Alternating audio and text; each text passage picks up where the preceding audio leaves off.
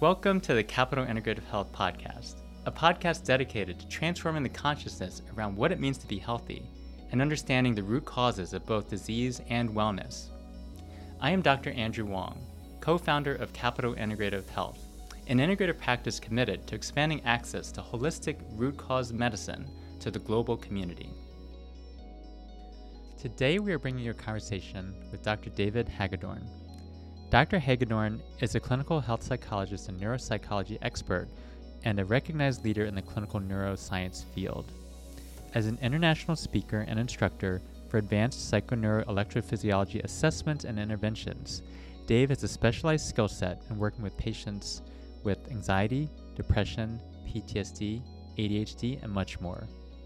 Join us today for a conversation about the root causes of conditions such as anxiety, depression, ADHD, and PTSD, and what you can do to support your brain health.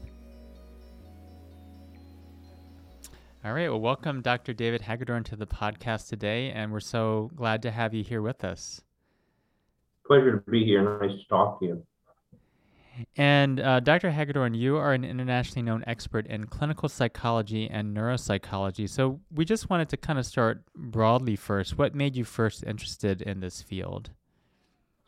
Sure. So I was doing a lot of neuropsychological testing with patients in Dallas and um, parts of Oklahoma. And it became apparent that after an eight hour test battery and a 12, 15 page report, all I was able to do is tell the patient their head was not working correctly, something they knew before they walked in, and to charge $2,000 to tell them that, but not really have a good treatment plan other than, you know, get cognitive therapy, go see your primary care doctor. It was embarrassing, frankly. I mean, I could articulate the problems with testing, but I had no solutions.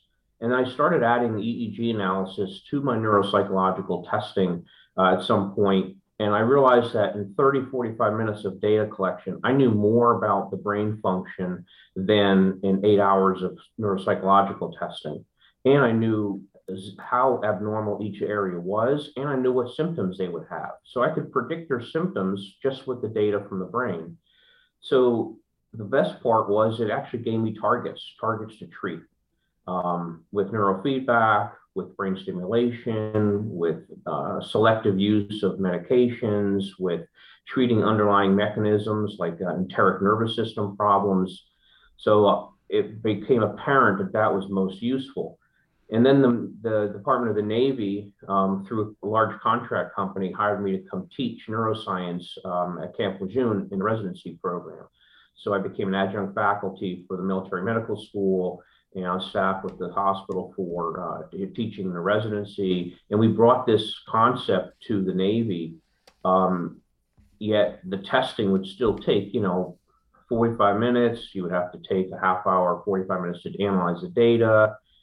And while it was tremendously useful with um, military members coming back from Fallujah with blast injury and PTSD, uh, it still wasn't smooth enough, fast enough, automated enough to make it go to a clinical level.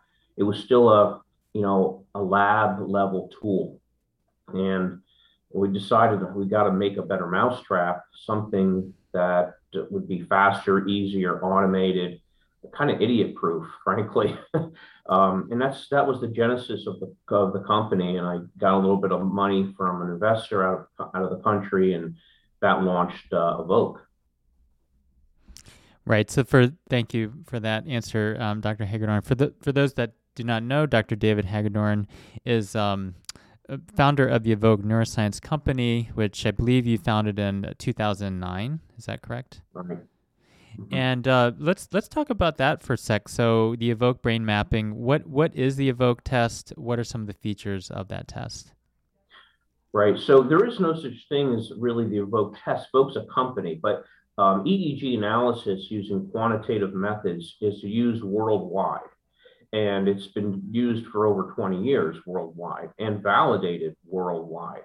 So Evoke didn't create a unique test. All we did was make it more um, efficient, easier, and automated. So um, you are doing a 19 channel EEG a three channel ECG for looking at the heart. And with that data, we're able to collect heart rate variability data. We're able to record all areas of the brain. We're able to look at what's called evoked potentials, which is processing speed in under certain conditions that the brain is put through. Um, so all these tests have been in existence for decades, uh, but they've all been in labs um, and in research papers, and because it wasn't easy enough to put it in a clinic. So all Evoke did was take existing proven technology, simplify it, automate it, and distribute it to clinicians that would then have another tool in their toolbox. Now, just to be clear, what is the difference between a quantitative EEG and a standard EEG that you might might see from the neurology sure. office? Great question. And it's a routine EEG. So in a routine EEG, you look at, you know, typically 19 channels, sometimes more, very infrequently less than that.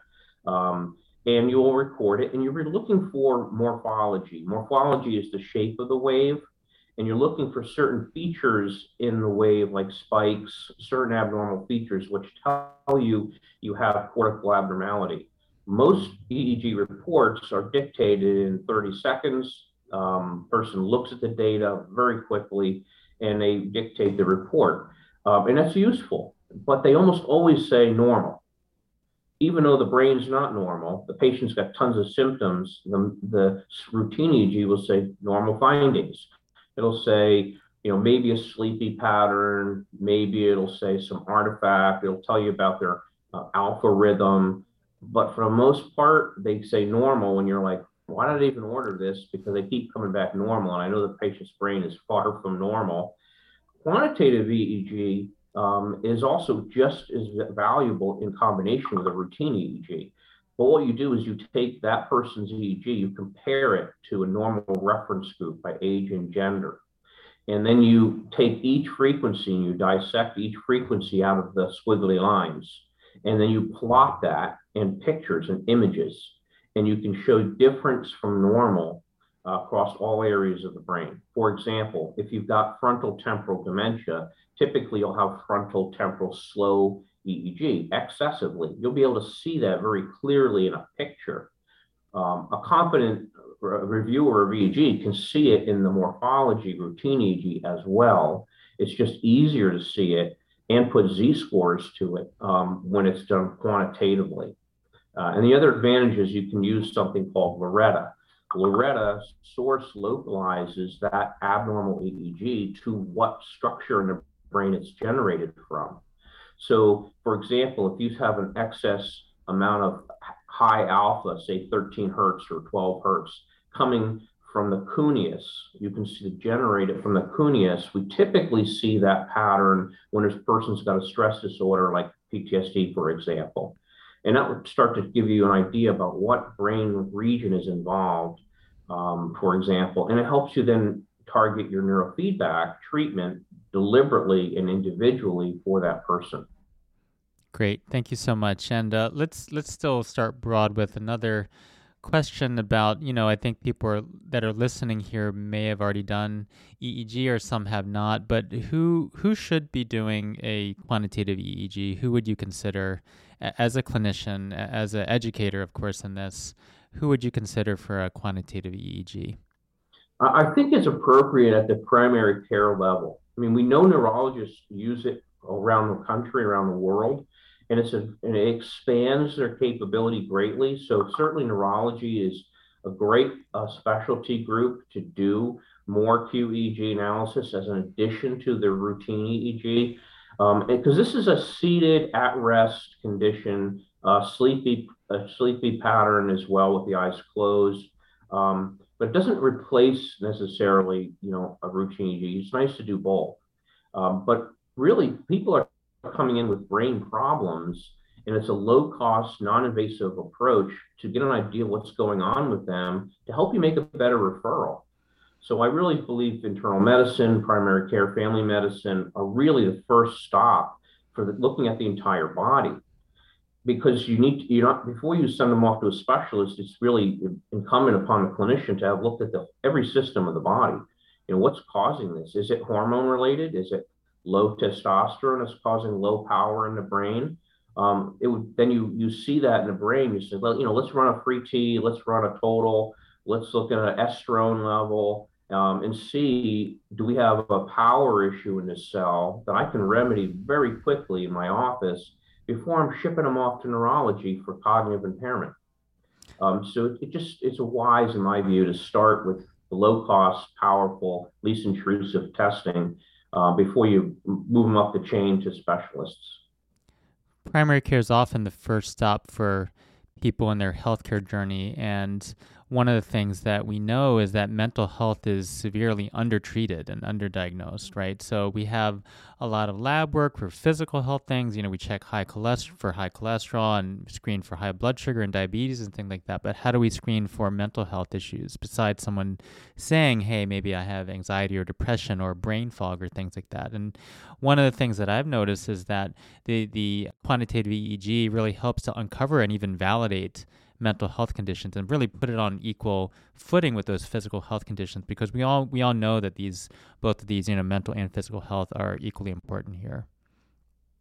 Yeah, it's a, and a good analogy really is the you know the the EEG and quantitative analysis that we you know loosely call it as brain mapping as a you know a term that's thrown around is like a lab test for the brain.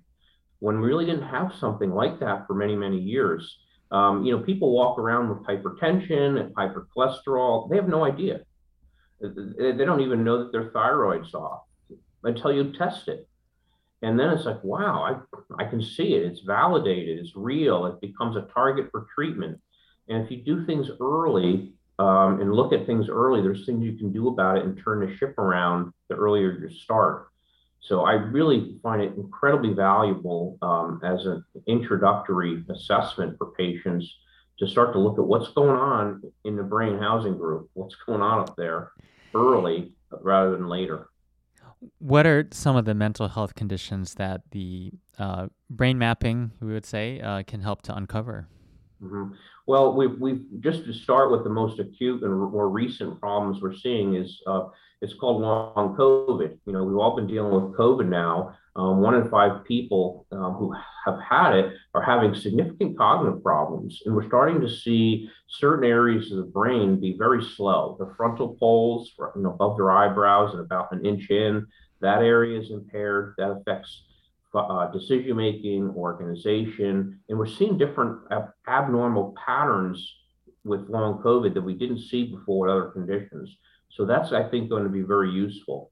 Plus, because we include heart rate variability data, we're able to look at the uh, autonomic function at the same time, but which is also impacted with, with long haul syndrome or long COVID. So that's one reason. Um, anyone who's had a history of COVID now, we're like, look, let's take a look because we want to treat anything we can treat.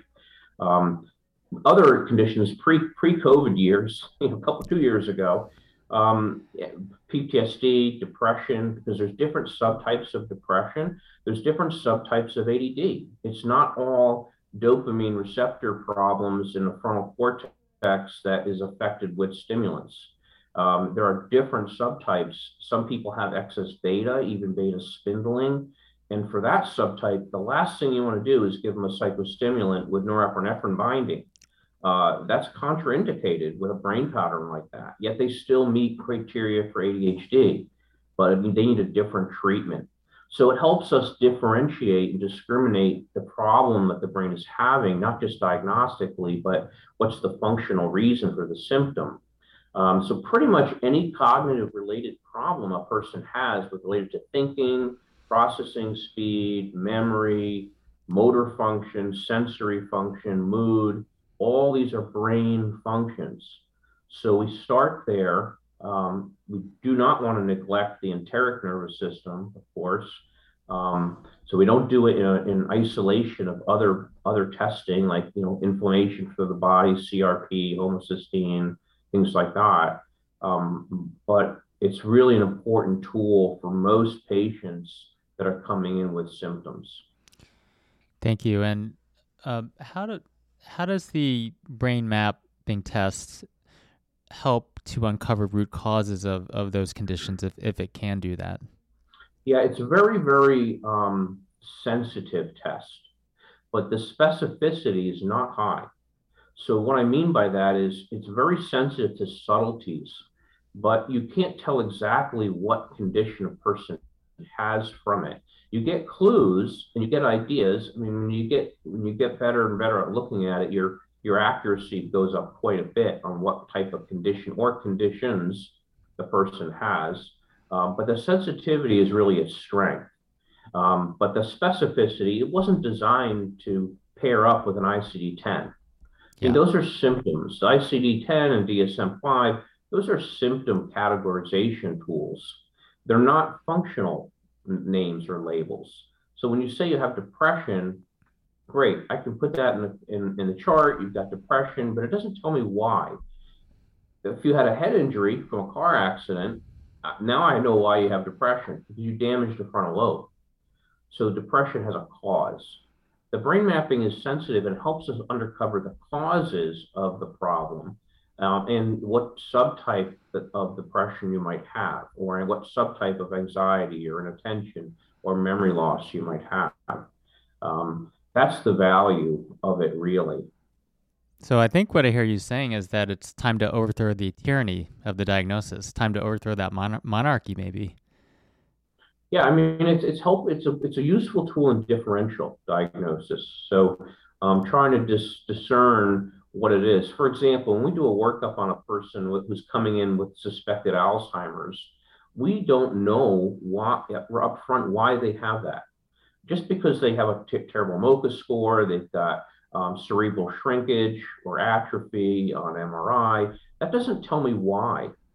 Um, and then we do more testing, and sometimes we're surprised. You know, more most recently, uh, we have seen a patient, it, without question, it's from mold. And you know, so once in a while, and we saw we, we suspected it because the brain mapping did not look like Alzheimer's. It did not have the same pattern, yet the person's cognition was really impaired. And you know, do a bit more detailed history. When you see that pattern, you say it's not adding up, and you then do some additional kind of expensive uh, mold toxicity testing, and lo and behold, it's off the chart. And then you start to put the pieces of the puzzle together. So we do use it for differential um, understanding as well. Right. Like that person, like you said, with quote unquote dementia. I know we've had people that had quote unquote dementia, but it turned out to be depression. Or, like mm-hmm. you said, it mm-hmm. turned out to be mold toxicity. What is the pattern that you see on the brain mapping for mold toxicity? Yeah, it can be one of two things. We can have very, um, very global low power in the brain, but we also sometimes see neuroinflammatory process going on, depending on the stage or how acute the exposure might be. So we can see one of two. But what we it's also what we don't see. So if a person has a normal peak alpha, say at 10 hertz, their P300B is normal. Um, it doesn't add up with a with a typical neuro degenerative dementia. So we're looking at it and we're thinking, okay, it's not that. It's got to be something different that's causing the impairment. So it forces us to look a little bit deeper. Uh, so sometimes it's the it's the absence of markers that helps clue us in as well. But you know, you mentioned pseudo dementia, which is the, you know when an older adult has has depression, they will present with dementia symptoms. Uh, we've all known that for decades. Um, that's very easy to, to see. I mean, you see frontal low power in alpha. Sometimes it's a dominant on the left hemisphere. Um, very clear pattern. Um, and then you'll see uh, P300B very delayed, low peak alpha, like you know below eight hertz, and we'll often see posterior slowing. Um, we've seen that appears to be correlated with, say, uh, an amyloid PET scan in a later stage. Um, but, the, but we will see the depression component quite easily, but also it's sometimes both. You know, we have a person with degenerative dementia like an Alzheimer's, they will also have depression. It's not one or the other, it's both. And that helps us to treat both because we can see both on the, on the test results and not just give them Aricept, but maybe look at treating with antidepressants as well. Great. Thank you so much. And you mentioned before how sometimes you'll see on the brain map there's some indication on there that there could be some hormone imbalances, maybe low T, or maybe they need to, you know, do some bioidentical hormones or whatnot, or, or you know, different supplements, etc., to support that hormone axis. What is the connection? What is the interplay between the brain health, but also between brain health and also gut and hormone health? And that's a pretty broad topic there, but I, I, we know from a systems biology approach that's something that's very useful to discuss. It, it, honestly should be the question every clinician asks. You know, what is the relationship between the heart and the brain, between the brain and the enteric nervous system, also called the second brain, which can function independently of the main brain. Um, and the research is crystal clear on this. Uh, anyone that is not treating in this manner today is really needs to catch up because the enteric nervous system is tremendously powerful in treating the brain. And, and it's really a, our first go to area of treatment because it has such a profound effect on cognition and brain health to make sure the enteric system is, is solid. Um, and then obviously the endocrine system, all the hormones are, are, related to that as well. So those are also very easy with, with lab testing, with urine testing, blood testing, saliva. You can get a really good window into the hormone system and cycle for a person very quickly and inexpensively. Um, so when you do a treatment in like a triad, thinking of it in terms of central nervous system, enteric nervous system, endocrine system, um, you, you, know, you really, it's almost all patients get better. You know, we're not really treating anymore, we're curing. A big difference. A lot of medicine is designed, unfortunately, to just to treat um, the problem of the day. And uh, the medicine, we should at this point in the medical history be curing problems. Right. And so we need to go from a la carte treatments for single isolated ICD 10 diagnosis to more like systems biology treatment, mm-hmm. CNS, enteric nervous system, endocrine system. That, that's great. Well, that's how, does... how medicine was designed, first doctor. I mean, in medical school, you, you first learn the biology, the cell chemistry to cure. What's the underlying reason? Somehow that gets lost in residency when you're doing 100 hour work weeks. And you know, that seems to be the pattern, and it's very unfortunate. We need to go back to the basics. And speaking of some of the fundamental foundational pillars of health, how does nutrition impact different brain disorders such as anxiety or depression here? How does the system?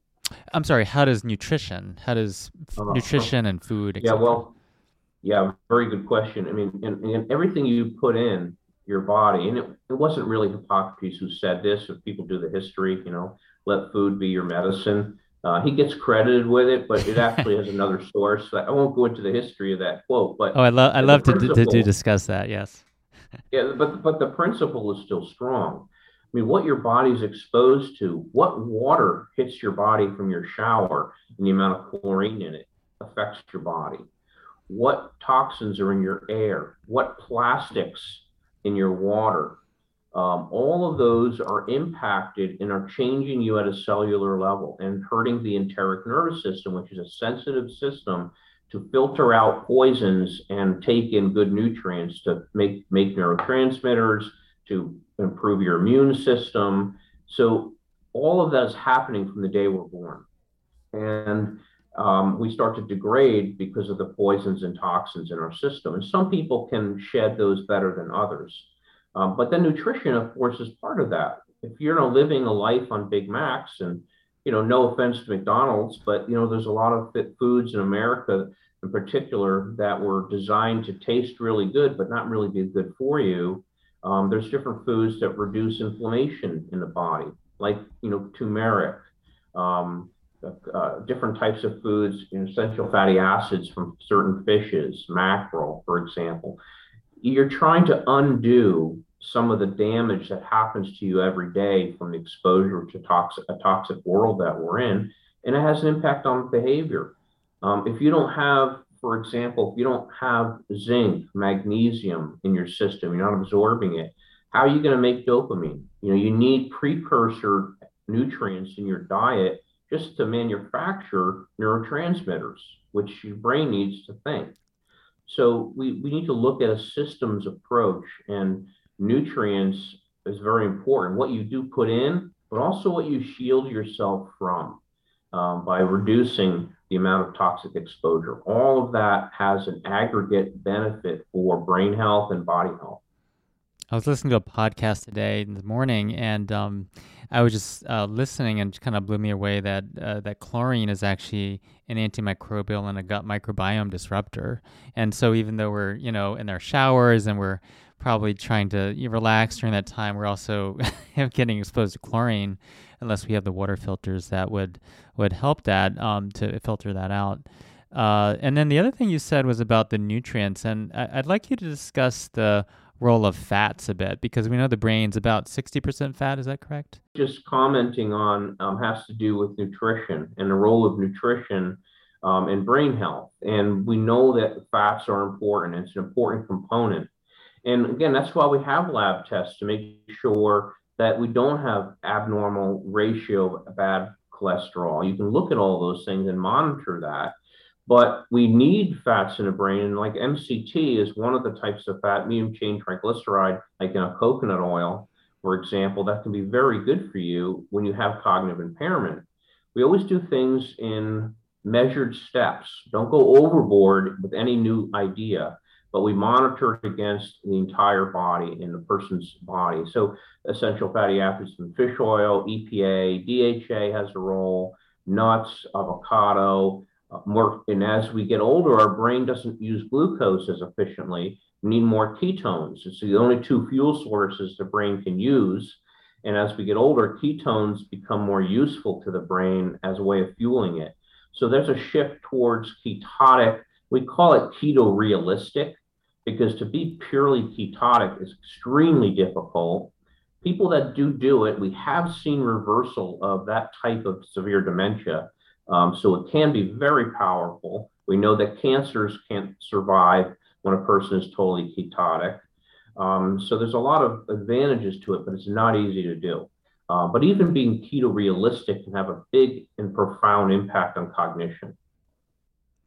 Thank you. You mean by keto realistic, uh, keto uh, keto friendly type diet with with a little bit of carbohydrates? Is that? Yeah, that's right. Not going overboard. Yeah, because yeah. there's pros and cons to that. We've you know you know I'm old enough to remember the days when people were having so much vitamin E to cure all ailments, uh, and then they become toxic on vitamin E. So, you know, we want to be wise and systemic in our thinking with these things. Yeah. Now, what are some of the treatments that can stem from doing a brain mapping test? So they have the test, they, they show, and, and I do say to everyone also that if, if they're doing a test, for instance, and we, we see a result, you know, no one has a perfect brain. You know, no one has a completely green brain map. I think that's really mm-hmm. important to say. But what are some of the treatments that can stem from having this test? Sure. Well, uh, first of all, we do. I do see occasionally all green brain maps when people are perfectly healthy. They're it's normal, and it's wonderful to see. Most clinicians don't see it because those patients don't come to see you. So you know the healthy ones don't go see the doctor. Uh, yeah. Uh, but I have the advantage of testing a lot of special operations people in the military, and they're pretty normal. You know, they're usually very smart, et cetera. But um, the, what it does is it can guide a lot of different interventions, both on the peak performance side, but on the clinical side as well.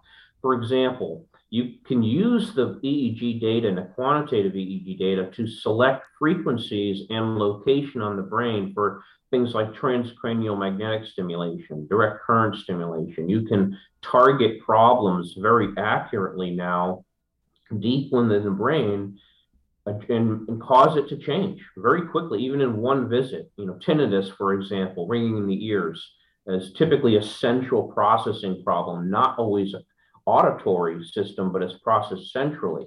And we can see that cl- clear on an EEG, and we can target that with a TMS coil and reverse it, and they'll get you know momentary relief when you're on target, and then when you, this is more sustainable as you do it again and again. That's one example.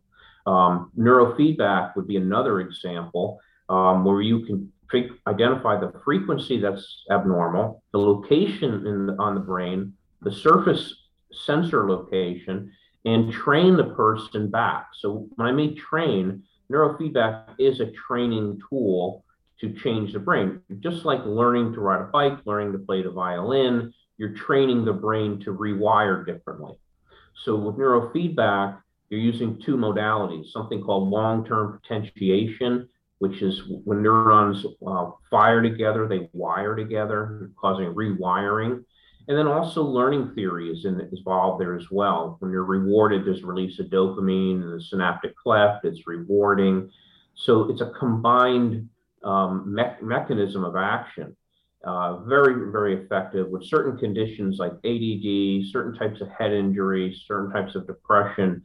It really should be first line therapy. It's that effective and it lasts. You don't have to do the treatment forever. Once you're done, you're kind of done. Like once you learn to ride a bike, you're not going to forget just because you don't ride it for a couple years. Right. It's an internal treatment that uh-huh. that you're kind of teaching yourself to do as opposed to an external treatment like a medication or something like that's gonna gonna not really be long lasting because it's not really teaching you anything in a way. Well, there's also another benefit from it that you just kind of highlighted. You're doing it yourself. There's something inherently valuable in fixing yourself. When you can take control of a problem and do things deliberately to improve yourself, it has another qualitative benefit that we just don't get when you take a pill. Um, and, and, and when cases like, I mean, probably the most classic is trauma. When people are exposed to early childhood trauma, later trauma in life, that definitely changes the brain. Uh, good friend of mine, Bessel van der Kolk, wrote a fantastic book, The Body Keeps a Score. And um, those people in particular, when you can give them some control back, and they can learn to train change their own symptoms. It's so powerful and it's long lasting. How does trauma impact our brain function? Uh, this is a big, you know, I think mm-hmm. question for our times for sure. Yeah, it's a great topic. And again, I would recommend Bessel's book on that. He covers a lot of these topics. But chronic stress, for example, when you have uh, cortisol release, when you have adrenal function overdrive, you're damaging your enteric lining for one thing. So the villi in your gut are being damaged in real time. So we know if that happens, you're eventually going to have neurotransmitter, lack of production of serotonin, etc. So that's one way that you're damaging your second brain from chronic stress, sleep problems. Um, the brain, when you're when you're traumatized, the brain does not want it to happen again. So it'll set up a pattern of processing to keep you from keep you be hyper vigilant, alert, on guard, and that high state of vigilance keeps your sympathetic branch of your autonomic system all jacked up and elevated. So you have a high, high sympathetic tone, which is damaging long term, damaging to your vascular system, that causes hypertension, tachycardia. So that's another aspect that your amygdala and the hippocampus in your brain are always looking for danger now to try to not let you get hurt again. So over time, and you also are producing more cortisol from your adrenals is, is, is overactivated. And that's damaging to the cells in the brain as well to have that kind of load um, constantly bathing the cortex. So it's a combined perfect storm um, of body deterioration when a person is traumatized. Um, you know, when we've lectured on early childhood trauma, um, and you look at all the physiologic components of it, it's it's unsettling and insidious, but it, it, it wreaks havoc on the entire body. So um, the brain is just part of that part of the area that gets damaged. And and if someone has trauma, um, what would you see typically, or there's certain typical patterns on mm-hmm. on an evoke uh, scan? Yeah, and again, we see this. Others have seen this. The, the classic one is when a person closes their eyes from an eyes open EEG, and then they close their eyes, and they're at rest. They're just sitting down like you or I right now.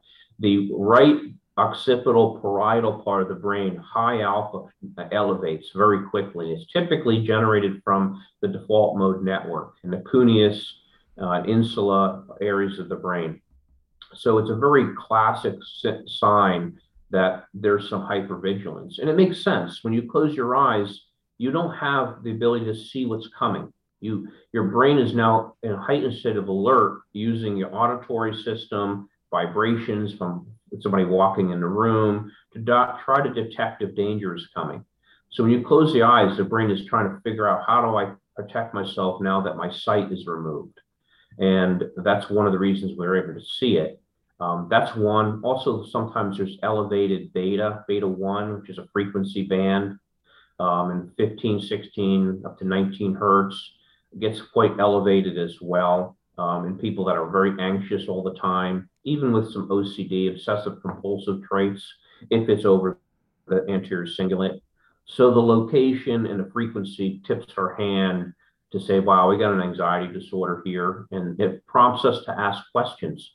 How many times have a patient been in and out of the doctor's office with severe PTSD and you never knew it?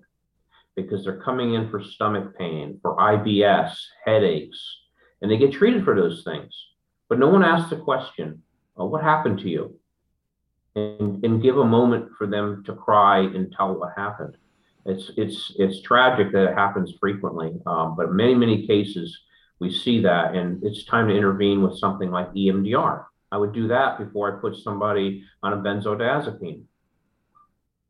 Trauma is at the root cause of many health issues, and I think one of the one of the uh, I would say goals is to first acknowledge that, you know, identify that, and then and then like you said, we can treat it appropriately with things like EMDR. Um, so there's a lot of different, you know, directions we can go here, but I, I just wanted to first of all, um, just acknowledge of, you know, how, how helpful this conversation has been for uh, hopefully all the listeners out, out there um, that have been kind of struggling during this time and, and, and whether now during the pandemic or even pre-pandemic, you know, with a lot of these mental health, brain health issues that probably I would venture to say for most people haven't been validated, really haven't been looked at in terms of the root cause or causes. And so yeah. the brain mapping tests uh, with the Evoke quantitative EEG can be really, really helpful for that. But let's kind of get back to some of the lifestyle recommendations. Let's let's say someone has brain fog, uh, they have some brain issues. What kind of lifestyle recommendations do you recommend to help with brain health? Yeah, a lot. I mean, again, the nutrition side is something you can do, and you can get control over that, and nobody else can do it for you. There is no prescription for this. So this one is really important. Education to know what's healthy. I mean, people still think French fries are as a form of a vegetable. You know, so it's like, okay, we need a little bit of basic knowledge. This can go a long way. Um, in, in, var- in a varied diet, making sure you don't have certain food allergies to certain things. Um, that would be the starting point, what you can do. Um, there's different types of exercise that are useful um, that the body needs, you know, certain ways of helping improve oxygenation. Keeping your sugar level down is probably the one of the single most important things, particularly in America with our crazy diet is high A1Cs, high glucose numbers. Those are in, those are just inflammatory, vascular inflammatory uh, condition that you can reverse. It's something that's reversible, and if you do it early, you'll keep your feet, you'll keep your legs, you'll won't have diabetic neuropathy, you won't have um, cardiovascular diseases. There's a lot you can do nutritionally by, and sugars is a big problem. So that would be one thing to start with, is cut those out. I think we should rename the standard American diet the sugar added diet, SAD. Yes, yeah, smart. I mean, because it will make you sad. Absolutely, will make you sad. It'll make your brain sad, inflame your brain. Sugar increases mm-hmm. inflammation. Inflammation damages the brain cells. Um, how important is sleep in all this with, with brain health? And, and does sleep affect the evoke on a day to day basis, on a test to test basis? If you have someone that gets seven hours of eight hours perfect sleep, they sleep through the night versus someone that got four or five and they're dragging the next day. How is that going to affect? It's not going to make a big difference on the brain map results. Um, okay, uh, you know, one night of a few hours of sleep. When you have chronic um, deficit of sleep, like you're sleeping three or four hours over months, uh, you're going to have such significant slowing in processing speed the brain power processing is always slow. Your parasympathetic system will be quite elevated relative to sympathetic. You'll see a lot of deep fatigue there. Um, what is useful, however, and we will usually use it to then order a sleep study, is if you see excessive low power in the frontal poles, FP1, FP2, um, that will usually trigger a, we need to look for sleep apnea because you can have people with sleep deficits and it's because of apnea you know, their brain, their body's being woken up throughout the night because of the oxygen, carbon dioxide level in the body. And that's that's a problem. So we, we use it from a sleep standpoint, looking at uh, possible apnea. Um, that's one area. And then there's if you have overactivity, uh, central nervous system overactivity, which is seen in a beta is very high in the parietal occipital area. That's inconsistent with sleep you can't have a brain processing that fast or racing um, and close your eyes and think you're going to drift off to sleep. So there's different tools that can help. You can train. Um, it's called sensory motor rhythm. Is from the left ear to the right. There's that strep through the brain called sensory motor rhythm. That could be trained with neurofeedback to improve sleep. There's a good product out of France that does that. Also, there's things like audiovisual entrainment, where you put frequencies into your eyes and ears. Uh, product uh, Mind Alive out of Canada is a very good one. Um, and you can send a slow frequency pulse in that will help slow the brain down because the brain will start, neurons will start to uh, fire at a slower pace and calm the brain down. And I've used that with, you know, uh, career military uh, snipers for 21 years who just can't sleep. You know, the brain doesn't shut off. And this is one tool that is non-invasive. They put it on at night and can start to fall asleep. And if they wake up in the middle of the night, they just turn it on again. So there are tools to help modulate the brain um, non-invasively, and AVE or audiovisual entrainment is just one of them. Um, and again, we use the brain map data to, to tell us what frequencies and what treatments might work. You know, we kind of use that data to kind of brainstorm what am I going to throw at this person that's going to stick. Um, it, it's kind of a little bit of a cheat. It's like a cheat guide, I guess. You use a brain map to kind of cheat instead of guess. Uh, test, don't guess, right? Yeah. Uh, do you see any differences on brain mapping between people that meditate regularly versus those that, that don't? Yeah, yeah, and I'll and and and, it's, and I'll see you'll see a lot of alpha rhythm. I mean, it's just off the chart, and it's like they they they close their eyes and they're meditators. Uh, the brain just fills up with slow alpha You're like, So either one of two things. I'll say either you're smoking a lot of marijuana or you're a really good meditator because you'll see a lot of frontal alpha from from marijuana use as well. Um, and when I see college students that are saying, "Hey, I have ADD. I need I need a stimulant," and I'm looking at that level of frontal alpha, I'm like, uh, "Your problem for inattention is too much weed.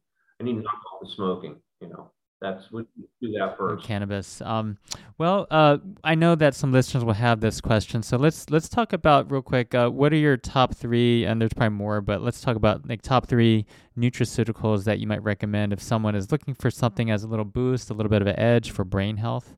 Mm-hmm. Okay, I'm going to again go back to the second brain. You can do so much for your this brain by fixing this brain. Love that. So let's start there. Um, L-glutamine, vitamin C, prebiotic, probiotic, digestive enzymes, a little bit of black pepper extract to help with absorption.